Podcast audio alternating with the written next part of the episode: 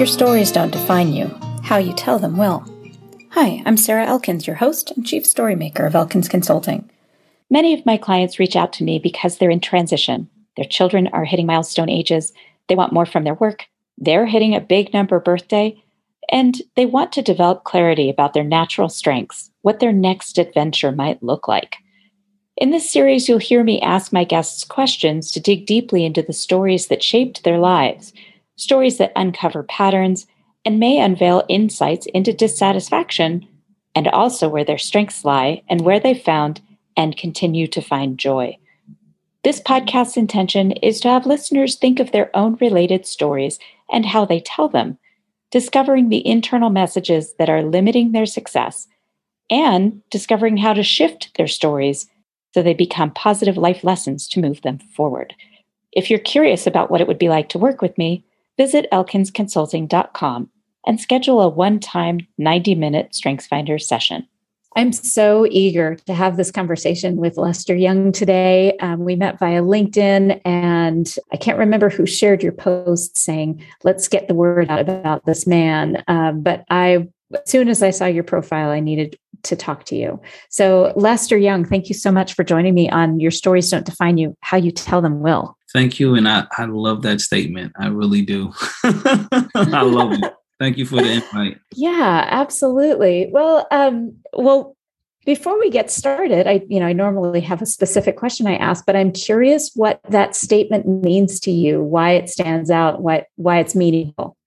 I mean, for me, it's like you know, being being someone who made some really bad mistakes in his life at a very young age, um, from being sentenced to prison um, at the age of 19 um, for murder, and to be uh, served a total of 22 years and five months in the prison system.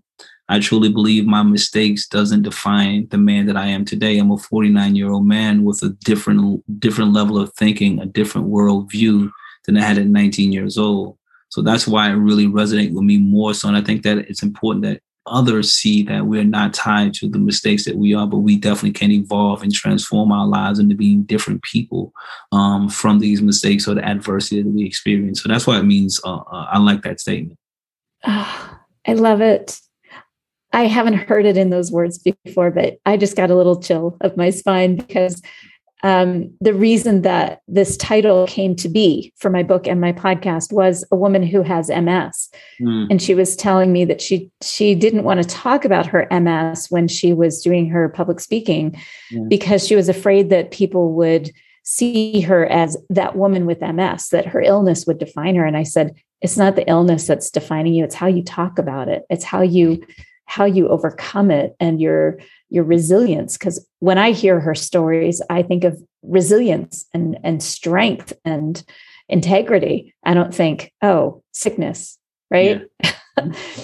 so i love that this is coming from a completely different place and um, i knew the moment you opened your mouth we were going to have a great conversation so yeah.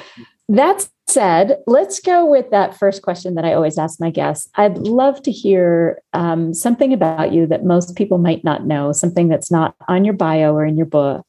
What do you think? Uh what's the thing that most people don't know about me? I'm an introvert. I'm a very shy person but I would come off as an extrovert, uh, someone who is really that social butterfly person. But I'm not. I'm a person that I know I have to show up in spaces because I believe that my story matters. So by me being allowing my introverted part of me to prevent me prevent others from trans, being transported. So I'm more of an introvert. I would rather be chilling by myself but I believe that my story matters to a point where I have to lean into my discomfort to share my story, to interact so that I can help empower and transport others from the message that I receive from my story. Wow. Yeah, I think that might surprise people that you're more of an introvert. I, leave me alone. But, you know, when, yeah, we just have, all of us have a purpose in life. So my story, um, going to prison at age of 19 years old and being sentenced to life for killing someone over a drug dispute, that's a story. That's a that's a story of redemption, a story of resilience, a story of guilt, a story of of just feeling like you know um, you you deserve the same thing. You don't deserve to be alive, right? And mm-hmm. it's a story of just walking every day with a level of guilt, knowing that you did what you did. And it wasn't, it was something with had it didn't require that behavior or response, right? So you live with that.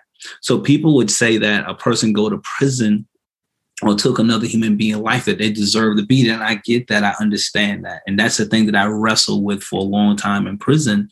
But again, my my choices does not define the man that I have evolved into, right? We live in a society mm-hmm. where we hold a person to a mistake that they made at 17 years old my thinking isn't the same. My worldview isn't the same. So that's where I'm at now. Is like I just believe that I have to lean every day into my discomfort to tell my story, to change mm-hmm. the narrative that people may have about someone uh, who committed a violent crime such as murder. Like, you know, put them in the stakes and let them burn. I get it. I understand why somebody feel like that, but let me help mm-hmm. you think differently. Let me show you the person who went to prison at 19, reading at a seventh grade level of education and it came a point in my life where I realized what I did was wrong and I made every day a day of investing in me. You know, every day was a day of changing the narrative that my environment, my peers gave me, telling me that I wasn't anything, I wasn't this, I wasn't this. But no one ever told me that I had a skill. No one told me that I'm I'm gifted. I never heard those words until I was in prison. And one of the prison chaplains um, heard me speak one day.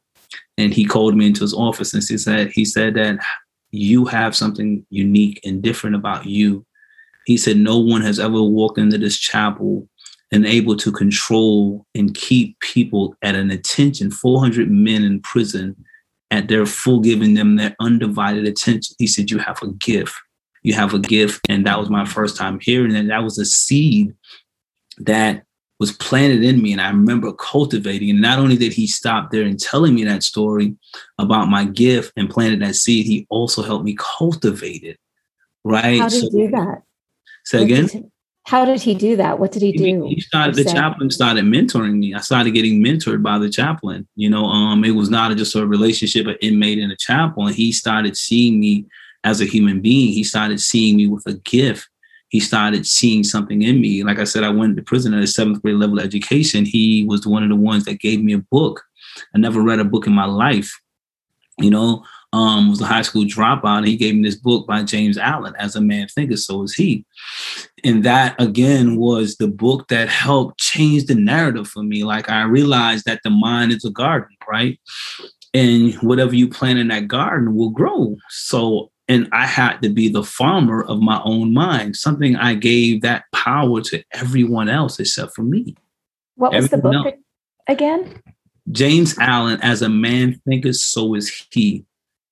It's a small book. It's been around a long time, but for me, it was a profound book because it shows that, as I said, every one of us are a farmer or a gardener of our own minds. We mm-hmm. have the control to cultivate and plant the seeds in our own mind. But unfortunately, for me as a young person, I gave that to someone else. I allowed my environment to sprinkle whatever seed that, that they thought I should have because I did not have the ability, I didn't have the the self awareness and the self worth to be able to speak for myself and to realize that I have to become my own gardener. What I put into my mind will grow as a man thinketh, so is he. So that's where I, that's where he began to help me in that process.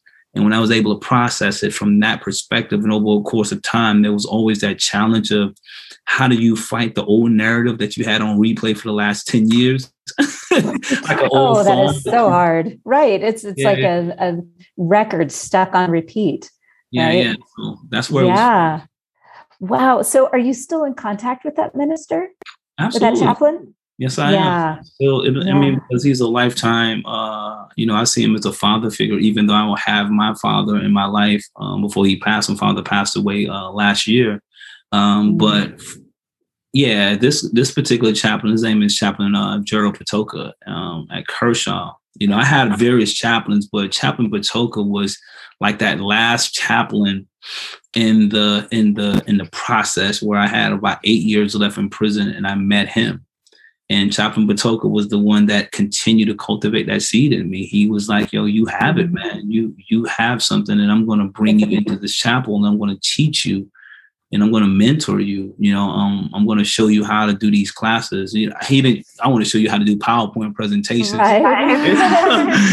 I already had the gift. You know, so yeah, that's how it is to this day. Um, um so okay. now I, I'd love to hear um, the moment that you realized you could pay that forward.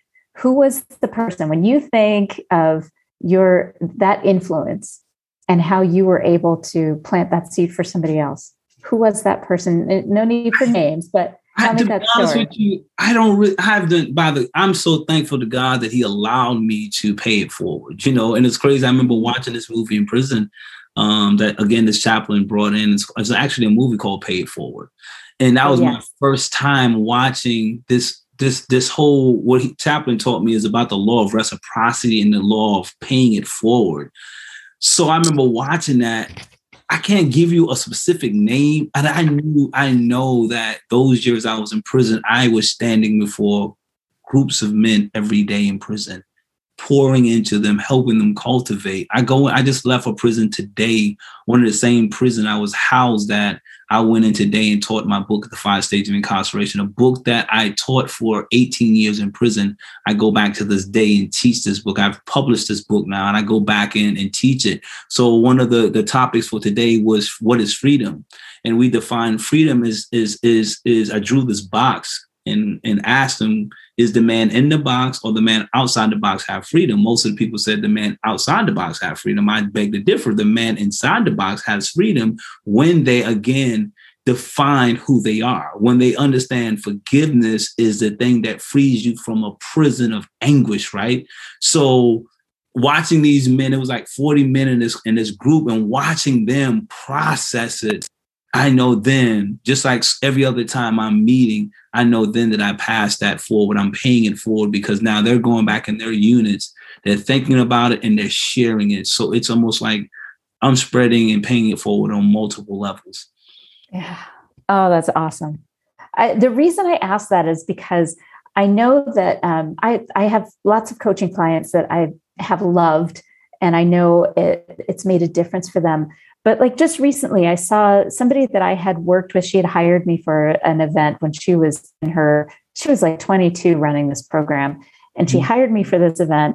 And we kept in touch via Facebook. Well, she just enlisted. And I remember seeing something on Facebook about this enlistment and her new address for basic training. Yeah. And I thought, you know, I bet she could use a little card. Yeah, so I yeah. wrote her a note, stuck it in the mail. And on Saturday, I got a letter back from her yeah. saying that that card was meaningful to her and thanking me. I mean, so as much as I know that I have this broad reach to a certain extent, I know that I've planted seeds. That's the good stuff. Like getting this one letter back saying that what I did made a difference for this human, for this woman that I know is going to make a difference for thousands of others. So that's why I asked that question. That's a good one. When you said it like that, I'm just thinking about this guy. Um, his name is Gary Robinson. I, he's fine mentioning his name, right? I met Gary in prison in 2000, 2000 early 2000s. And Gary came to the prison um, young, had a bunch of time in prison, but I saw something in him just like the prison chaplain saw in me, right?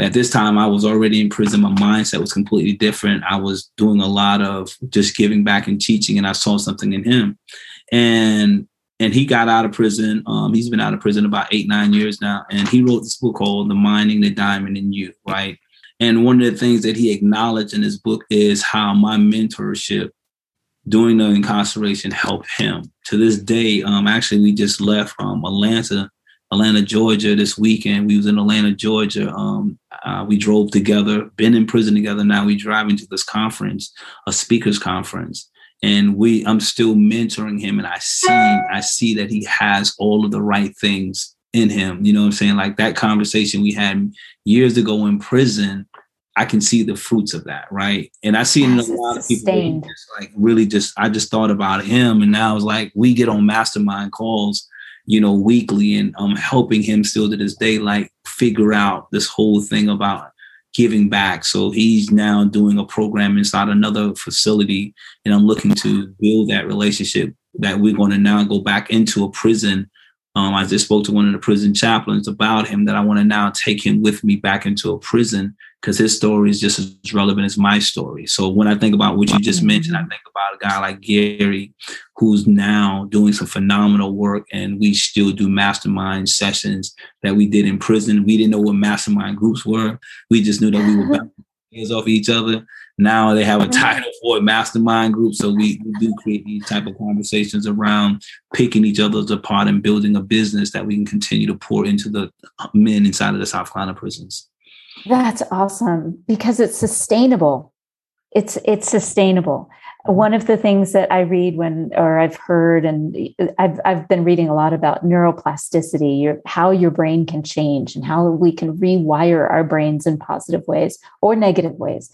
And one of the things that is very clear is that we have to do it in a sustainable way if we're going to be believed. Mm. So if if you want somebody to believe that you have truly changed, that you are not the same person, the same stories still exist in your history, but you the way that you perceive them and the way that you are perceiving yourself has taken dramatic turns. Mm. So how do you sustain that? Like one of my best friends, she said, Sarah, you can't be a prophet in your own town. Basically saying that people who know you are going to have a really hard time believing that you've changed, right? yeah, so, but how do you do that? How do you deal with that? for me, I don't, you know, I don't stay in the same area. I moved when I got out of prison. I moved to a place called Columbia, South Carolina. I'm not originally from Columbia. I'm from originally from Hilton Head Island, South Carolina. It's a, maybe a two and a half hour drive from here. But um, being in this area here, I don't know anyone. No one knows me other than the story that I tell them. And that story is that I'm a formerly incarcerated person, did 22 years in prison. I'll let that be known. I lead with that in everything that I do. But because of consistency and I'm tied to something bigger than bigger than myself, that allows me to stay consistent even when those in the community may not give me an opportunity. You know, um, I remember walking out of prison um, with this burning desire to help save our youth from incarceration. And here it is, I'm in this town where I just got out of prison. I'm still dealing with my own my own stuff of Right, people of course. all that stuff and being free, but I still had this passion in my heart to help young people. So I remember like going into barbershops and beauty salons, grocery stores, passing out flyers about, hey, I got this uh, free event in the library, which I could not pay for. So I had to find a space where the library gave it to me for free. And I'm calling and say, hey, come on, let me help your kids, share my stories so hopefully can prevent your kids from going to prison. People looking at me like, who are you? Right. And I remember no one showed up for this event and I was like, I felt, I felt like bad, dejected. You know, you do this thing and no one shows up. Like, oh well, I guess that is a uh, give me a reason to not do it. But because I was tied to a purpose, and that's the thing that I tell people is that no matter how much the rejection is and respect you may not receive, if you're tied to a person, I mean purpose, you're going to create a level of consistency. The consistency is going to create the momentum and eventually you're going to change the hearts and minds of the people. And that's what i did for the last seven years. So now i throw an event. I have like now two and three hundred people want to come to this event because they see the consistency. They remember that guy just got out of prison putting a flyer up. Now they know who i am just because of my presence so that's what I tell people is how do you prove that is that you have to make sure that whatever you do, you're tied to something bigger than you, bigger than a dollar amount, Mm. bigger than a plaque, bigger than a, a, a notice of recognition. Because some people are not going to see you when you're in your trenches. People are not going to see that. And this is where you're molding, shaping your trenches to stay consistent because you're passionate about whatever that you do. That's why I do what I do to this day. That I, I have this image in my head of you walking into barbershops and putting up these little flyers and oh, talking to the people in the library. Can I rent your space? How can I do that for free? And I can and I also imagined you standing at that room all by yourself, waiting for people to show up. Because I came from an environment like prison where I thought I hold classes. I'm talking to three, four hundred guys in prison, but that's an audience that they don't have any distraction. They go, oh, right? Talk about a constraint, right? You're in the box with them. you come out here in the community and you have a passion for something and you feel that you're doing purpose work and people don't understand the value because they don't know who you are. And I remember this guy um, pulled me to the side one time at a networking event because of going back again, I'm an introvert, but I know that my passion requires me to be an extrovert. So I'm leaning into networking events where it was about how do I build relationships. And the guy told me, he's like, hey, man, what you're struggling with, people don't know who you are. And I was like, okay, what is that? How do I do? It? He said, people in this town. How do I fix that? Right. And he said, people do business with people they have relationships with. So he said, you have to build relationships with people. You may want to serve them, but you can't serve unless you build relationships. So that's when I start, I had to reverse engineer. I was like, okay, this is what I have to do. I have to, I have to be there to build the relationships. And how do I do that is by, there's a book I remember he gave me, said, never eat alone. That was his book. His mm. book. He says, read this book and you will realize that anytime you're seeking to grow and you build relationships, he said, if you're going for a cup of coffee, don't go by yourself. Like call that's the opportunity. Just say, hey, I got 15 minutes. Let's go eat. Like we LinkedIn. We made this connection on LinkedIn. This is how you build relationship with people, and this is how you get your message out. And that person helps become your vision pusher.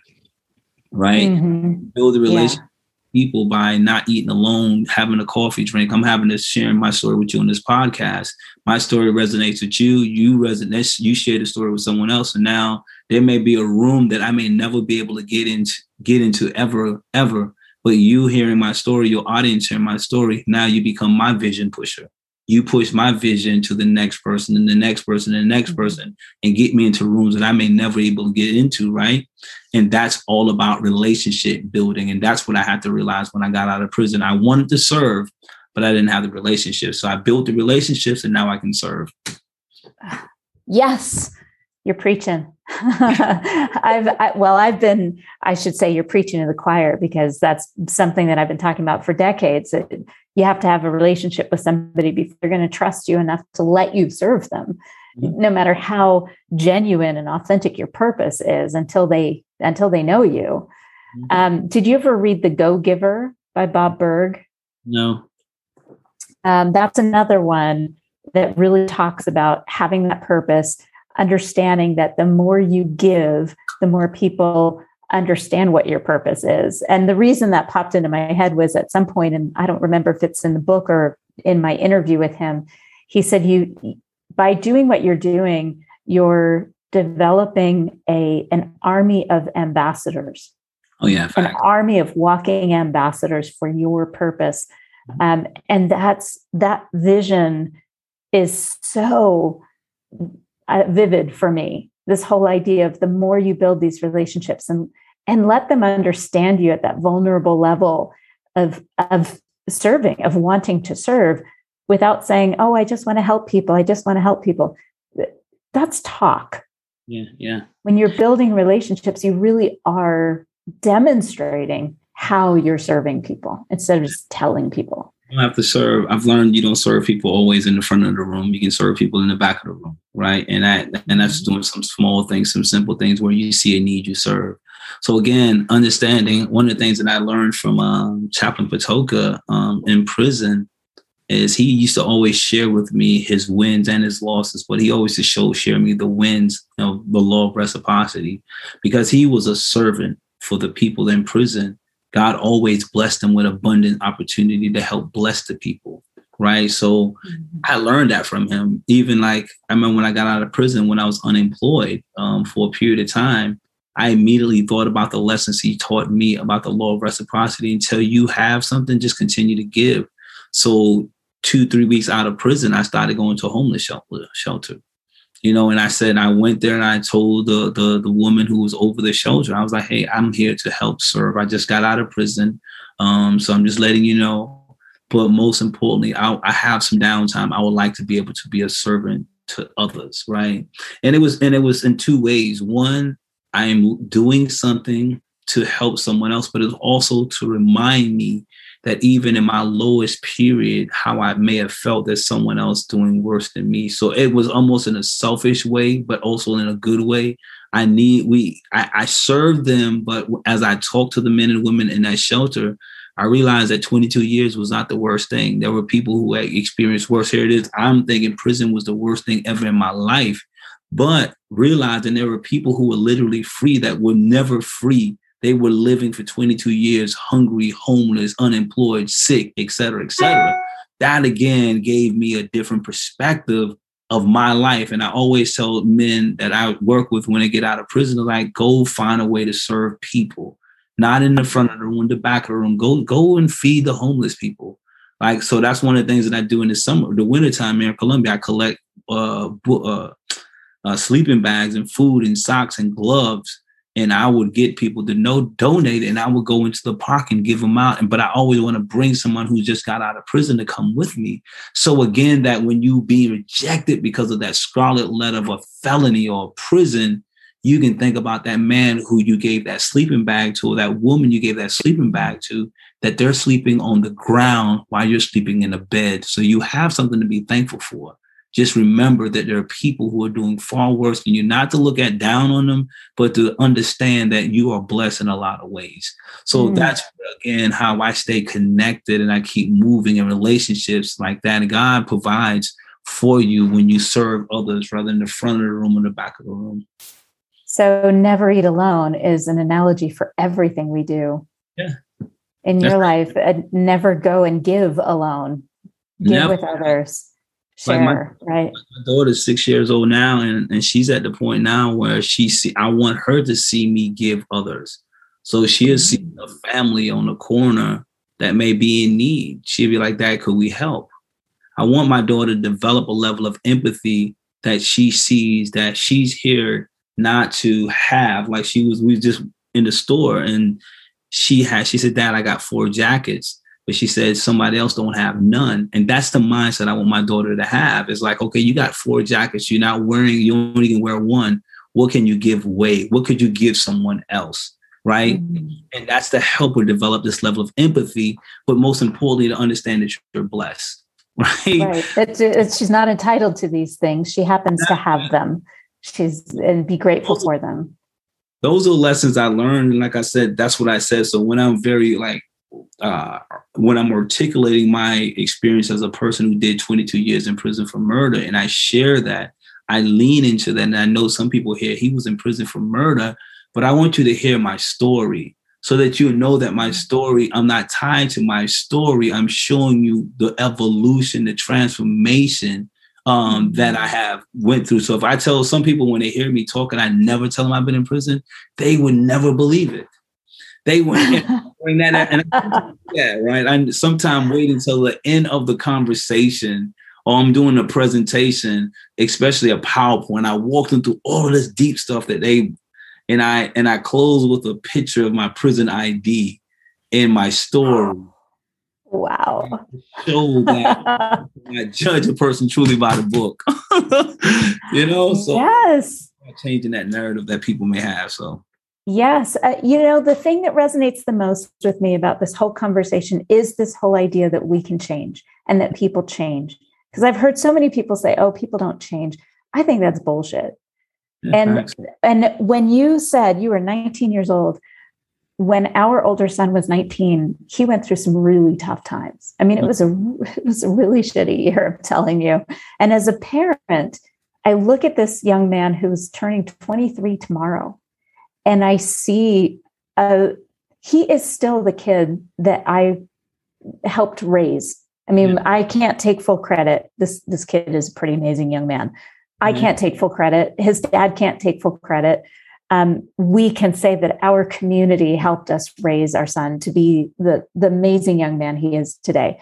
Mm-hmm. What I can say is that is this the same kid in terms of his confidence his sense of responsibility, his sense of, of self reliance and compassion as he was at 19? No. I mean, all of what he went through made him um, more compassionate, but also a much better judge of character. Mm-hmm. He learned so much. So here you are talking about this 19 year old, that could have been my kid. Mm-hmm. You know, he could have ended up in that situation. So being a parent, I think, puts it in a different perspective. So I'm, I guess I'm, what I'd love to hear from you is where do you see this whole transformation in terms of being a parent to your child? I'm more again uh, has helped me develop a level of empathy and understand that people are going to struggle. That my daughter's not going to be this perfect. She's six years old. She's not. She's going to give me hell at sixteen. promise. I promise she will. Yes. to be able to give people room for failure, but help them interpret that failure is not permanent.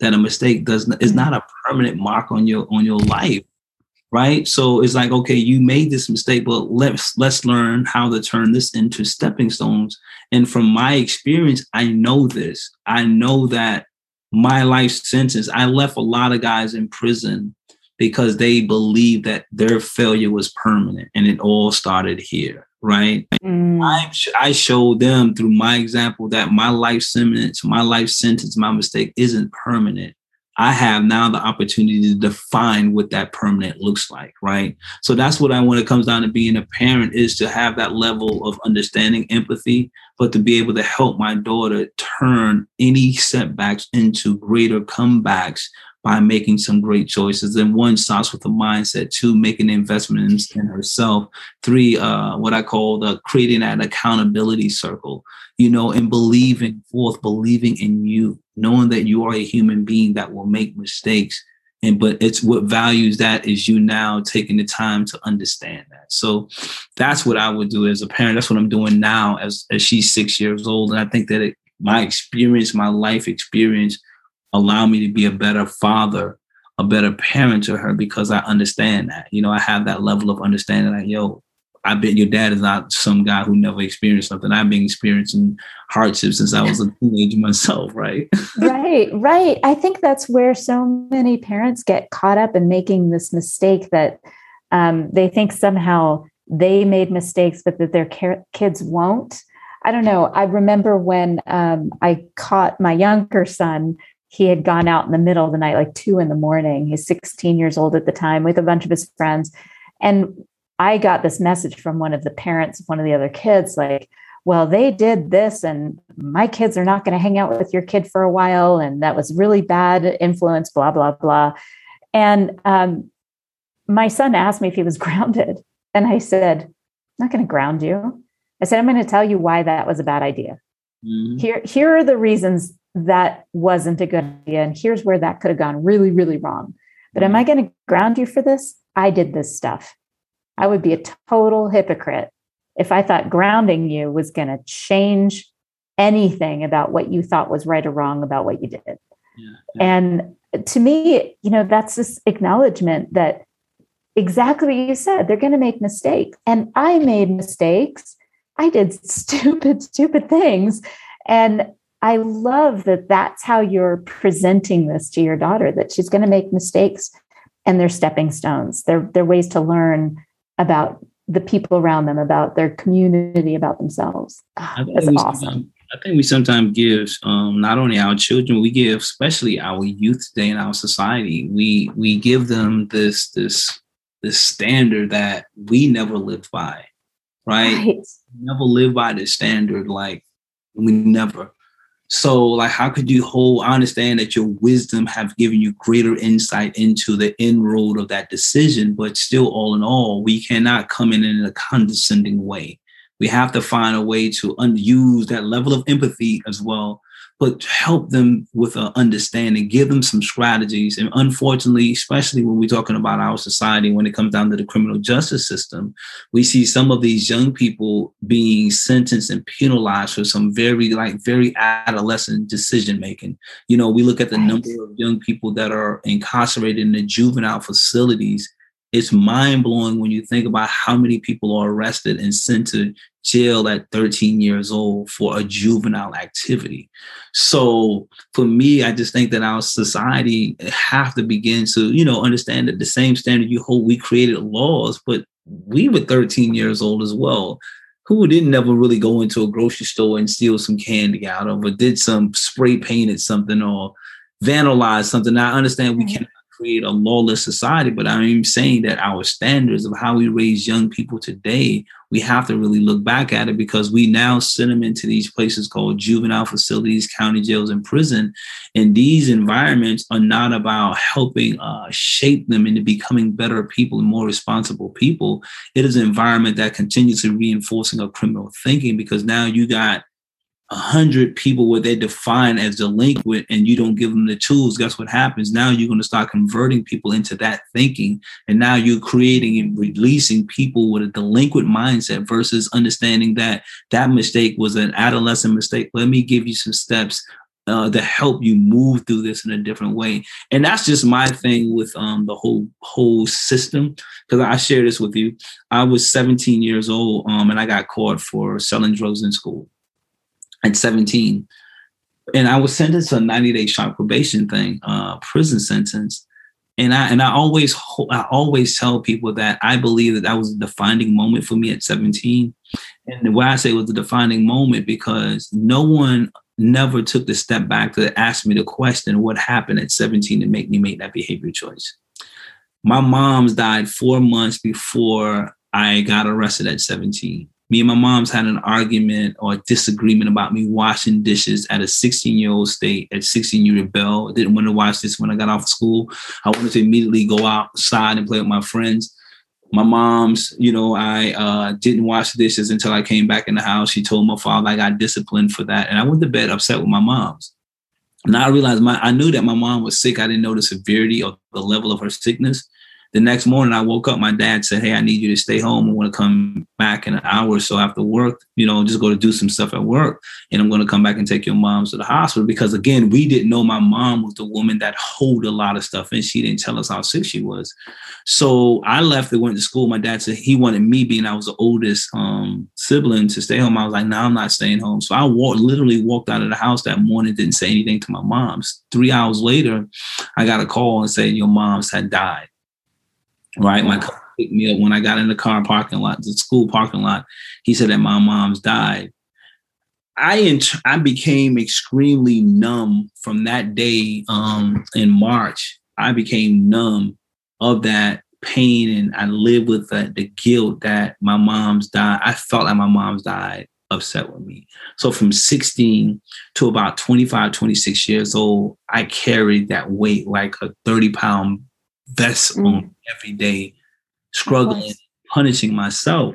So when I got arrested at 17, the only thing that that that sentence required me to do is go to a military boot camp and they in in that environment they just wanted to like drill me pt me i was doing a bunch of push-ups jumping jack sit-ups don't talk stand in the line march sing caters etc etc but that wasn't the thing i needed right so mm-hmm. i i was immediately stuffing even more stuff in and and never really resolving. So that's again why i'm so passionate about working with young people because i felt like that the prison system was set up at that time to really begin to question have the question that inquisitive mind like why?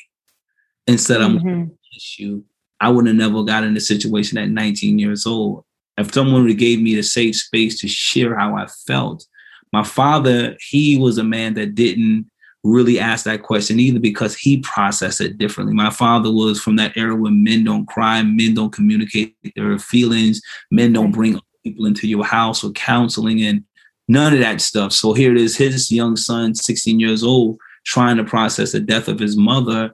No one talked to me about it. It was like, okay, we bury her within a couple days and we have to, we have to act like it's normal, but it was not normal for me. You know, it was not normal for my three other sisters. But unfortunately for me, because it was not normal for me, I gravitated into my environment and I started finding other ways to lash out and to release. So that's why I truly believe, like, when we think about the standard that we hold young people today, why punish? Some of these young people only require a conversation and not just one, but mm-hmm. multiple follow ups until they're able to trust you to be able to share with them what really bothers them. So, 17 years old, I felt like so many things failed me as a 17 year old. And that's why I do the work that I do now, mm-hmm. because I don't want another young person to be in a situation where I was at 17. If just one person had come to you and, and asked you, like, this isn't your normal behavior, what, what happened? What's going on with you? Just one person might have might have made the difference. Yeah you never know. I mean you know and it's and and and and and it was like not just one but i think it's important that we know that trust has to be built. As an adult now mm-hmm. when i work with young people today i know that my one conversation is not going to change your life. I am not jesus. I am not moses I'm not that powerful. Well, it might. You might plant the seed, but yeah, you are a lot more likely to nurture that seed if you have more than one conversation. Yeah, I can plant the seed and leave. You can leave me, but I have to follow up. See, Jesus and these yeah. these men, they can just speak and change people's heart today. You know.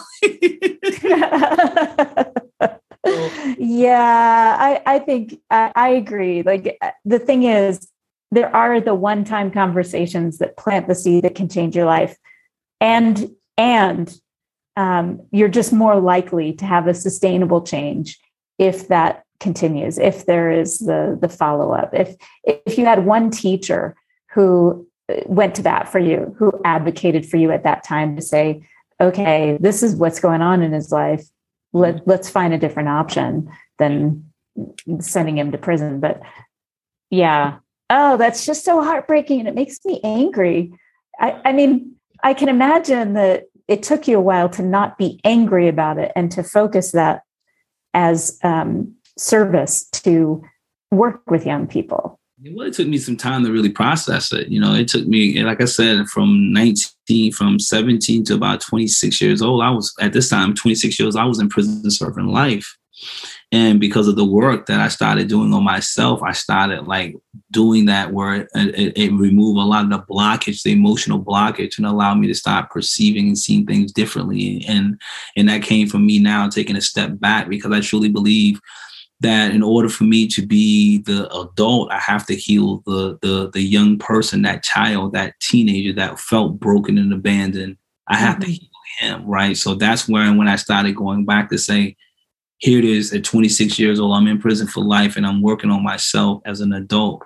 Where do I need to begin? Not just in that moment, because most, most people they focus on doing the external work and change a few things, and they say, "Well, I'm healed," and they find months later there's another trigger that pulls back because you didn't go to the core. And most people, um, depending upon the pain of what they experience as young people, they never really want to go back there. So in all in reality, they really don't really heal. So I knew for me, I need to go back as far as I can to recall what was that thing that put me on that path, what shaped that that callousness and what shaped that type of level of I don't care about life, right? So the disconnection.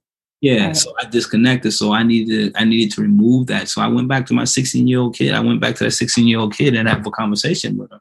And that conversation was just being able to rebuild him, rebuild his confidence, so that he can mm-hmm. stand with me at the 26 year old level where here it is I'm, I'm 49 now I don't have 16 year old issues, right? right, right. And so many people do. And that's actually that's the work that I love to do with people is uncover that story, that origin story. Yeah, and yeah. talk about, well, okay, now you're a fly on the wall. You're observing this 16 year old kid who just lost his mother.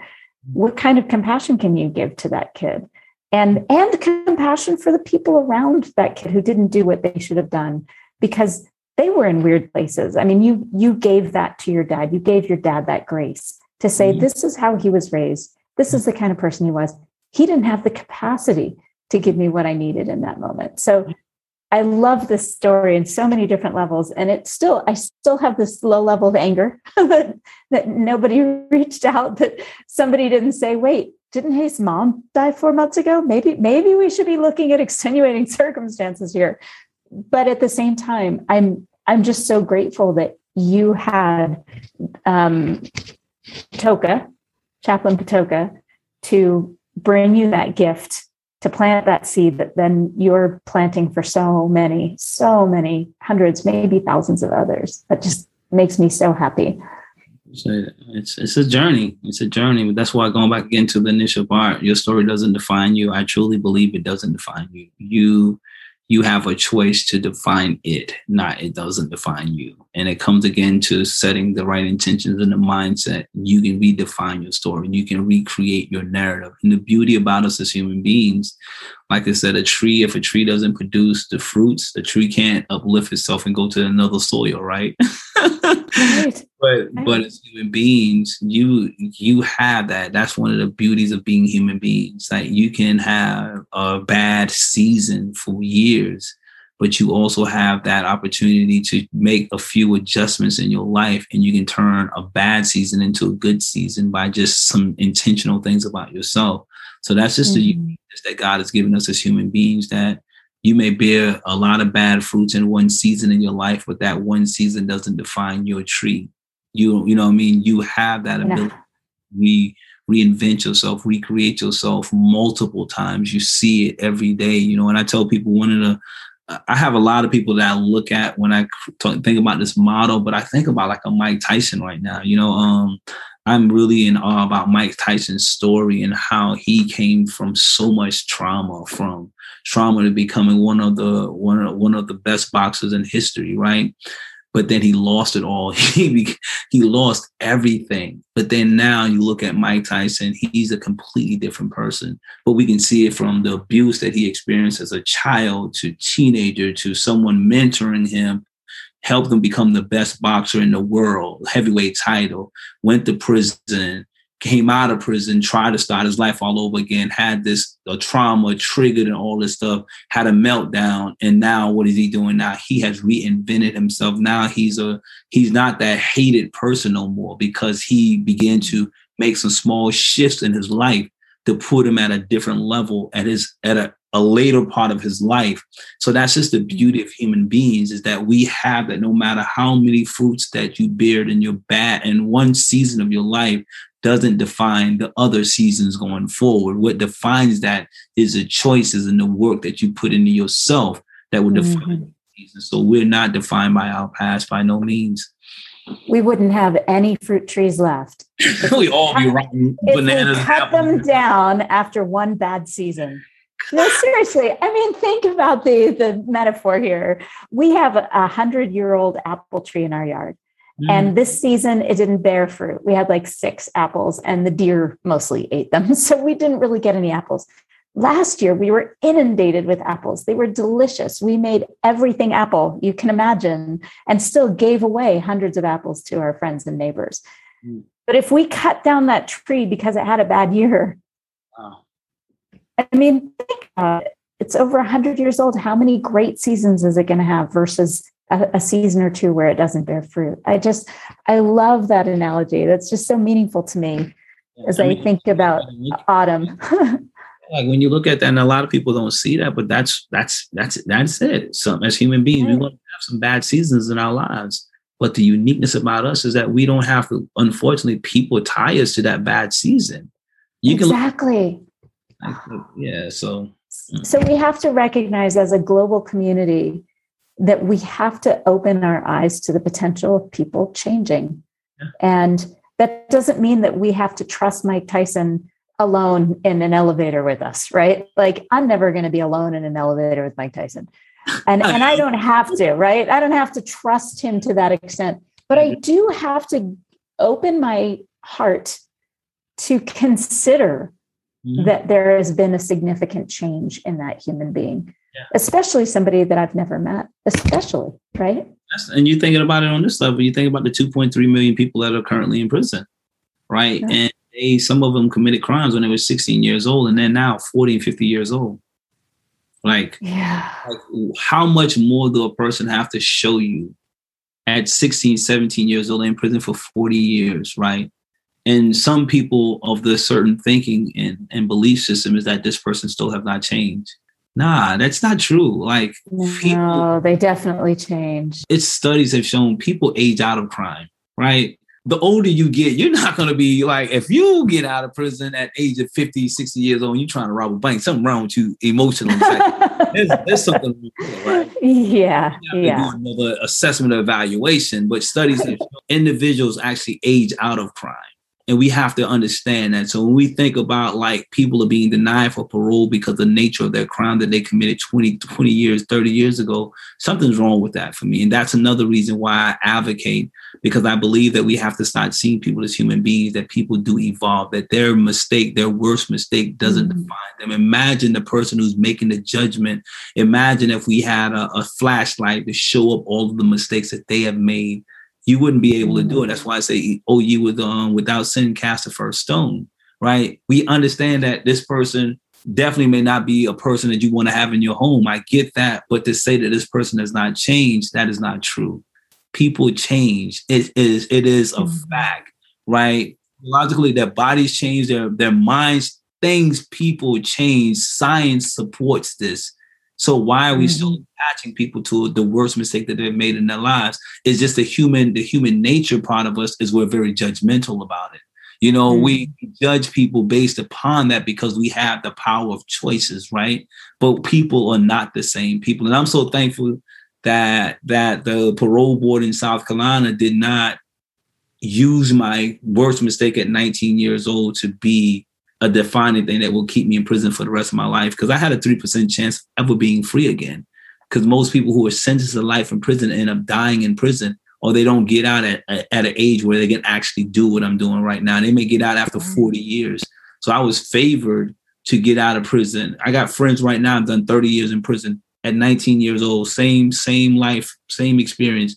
They're in prison at 30 years old and they're only being denied because someone said that they did not change. Well, that could be a whole other topic. the brain science the neuroscience be- behind change and prison experience and and the justice system and how messed up it is. So maybe maybe maybe we'll have that conversation in a year or so and see where that's gone in terms of all your policy work because that, that's what I was reading about too about your your policy work. But this lester this has been such an enlightening and insightful conversation and you've really had me thinking about people changing and and what kind of um, seeds we can plant to guide them in that change to believing them in their change and the thing that stuck with me the most in this conversation this whole idea of you not giving up because you had purpose mm-hmm. and I'm, I'm still imagining you standing that and standing there in that library meeting room with no one else in there and not giving up and and knowing that you were going to serve a purpose one way or another even if it wasn't on that day. Thanks. so lester thank you. Thank you so much for joining me and spending time with me. And for our listeners um, where can they get a hold of you your book? How do you want our listeners to get in touch with you? Uh, please just go to my website, path, the number two, redemption.org, and you can find me in any way. You can send me a message. You can see where my books, you can see previous podcasts, uh, different things that I'm doing in the community, speaking engagements and stuff like that. So go to path, the number two, redemption.org, and you can just connect me with me on LinkedIn, social media, the various social media platforms. Great. Thank you. And for our listeners, you don't have to stop this recording and, and go back to it. I will have all of this information in the show notes associated with this podcast episode um, on elkinsconsulting.com. Thank you again, Lester. I so appreciate your time. Cool. Be blessed. Thank you. Bye. Are you ready to start your story portfolio so you have the right story ready to share when the opportunity presents itself? When you're ready to get started, my book, Your Stories Don't Define You, how You Tell Them Will is available in all the regular places, and the audiobook version is available on Google Play and on my website, elkinsconsulting.com. As a special bonus for listeners, the audiobook includes two songs recorded by my band, Spare Change, in my living room in Montana. Also on my website is a free podcast interview checklist. It's available to download to make sure you make the most out of your next podcast interview. If you enjoyed this podcast, please feel free to rate the podcast and leave a review. And let me know that you've done it so I can thank you properly. Thank you.